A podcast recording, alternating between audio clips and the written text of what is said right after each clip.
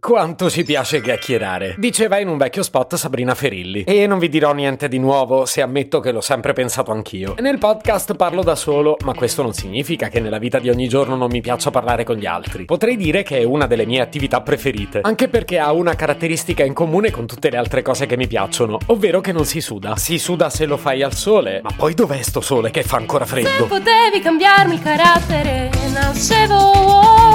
Si chiama Marcello Forcina, dice quello che pensa, pensa poco a quello che dice, ma quando c'è da parlare gli bastano 4 minuti e 37 e un Campari Spritz.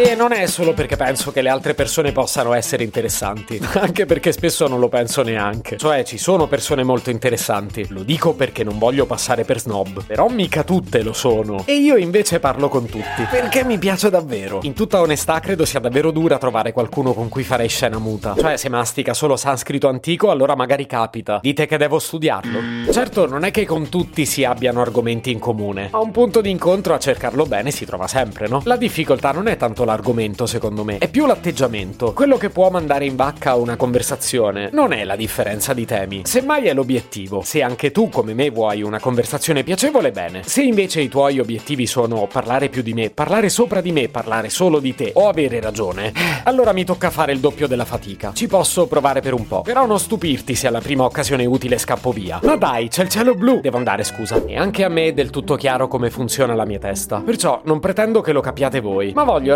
raccontarvi come affronto le conversazioni con gli altri. Tiè, magari la prossima volta che parliamo insieme ci mettiamo entrambi lo stesso impegno. Ora, non credo di farlo consapevolmente, anche perché se lo attivassi artificialmente renderei tutte le conversazioni di plastica. Però faccio questa cosa in automatico, ovvero cerco di tararmi sul ritmo della persona con cui parlo. E non significa solo parlare alla sua velocità, faccio pure quello però. Significa capire quando devo intervenire, per evitare di parlargli sopra. Uno sforzo che non farei mai se stiamo litigando. In quel caso col cavolo che ti faccio parlare.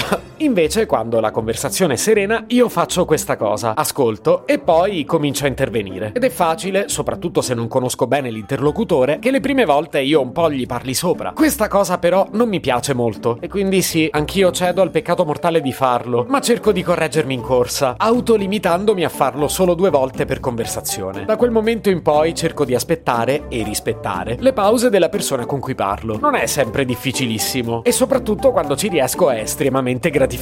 Ribadisco che quando mi accorgo che la persona con cui sto parlando non vuole fare pause o gradisce sentire solo il suono della sua voce, procedo come da copione. Ma dai, c'è il cielo blu! Devo andare, scusa. Se mi riesce bene, la conversazione diventa un tango. E uno, due, tre, quattro. Veramente io non so ballare il tango. E casomai vogliate propormelo, almeno indossate scarpe antinfortunistiche. Ma ho quest'idea romantica per cui secondo me può somigliare a una conversazione ben fatta, in cui entrambe le parti rispettano i passi dell'altro e semmai cercano di valorizzarli. Ma voi immaginate se tutte le conversazioni andassero così? E non dico solo quelle di piacere, anche quelle di lavoro e soprattutto quelle in cui si ha un'opinione divergente. Difendo la mia idea, ma resto attento a ballare bene. Ormai lo sapete, nei miei stupidi episodi un pezzettino di morale ogni tanto cerco di incastrarlo. È che ho verificato che su internet è pieno di corsi che ci spiegano come ottenere i nostri obiettivi dalla comunicazione. Obiettivi personali, di carriera, di assertività e di convincimento, senz'altro sacrosanti. Io però non parlavo della destinazione, io vi invitavo a godervi il viaggio. Samuel Johnson diceva che la conversazione più felice è quella di cui non si ricorda nulla distintamente, tranne l'effetto generale di un'impressione piacevole. Magari fossero tutte così. Voi non siete d'accordo? Volete solo sovrastare i vostri interlocutori? Certo non vi giudico, però... Ma dai, c'è il cielo blu! Devo andare, scusa. Se potevi cambiarmi il carattere, nascevo Word. Un podcast inutile, effervescente e tossico, come una pasticca di mentos in una bacinella di Coca Zero. Questa serie è disponibile su tutte le principali piattaforme di podcast: Spotify, Apple Podcast, Google Podcast, Spreaker, Amazon Music e a breve anche sul citofono di casa tua. Stelline, recensioni e follow sono molto graditi.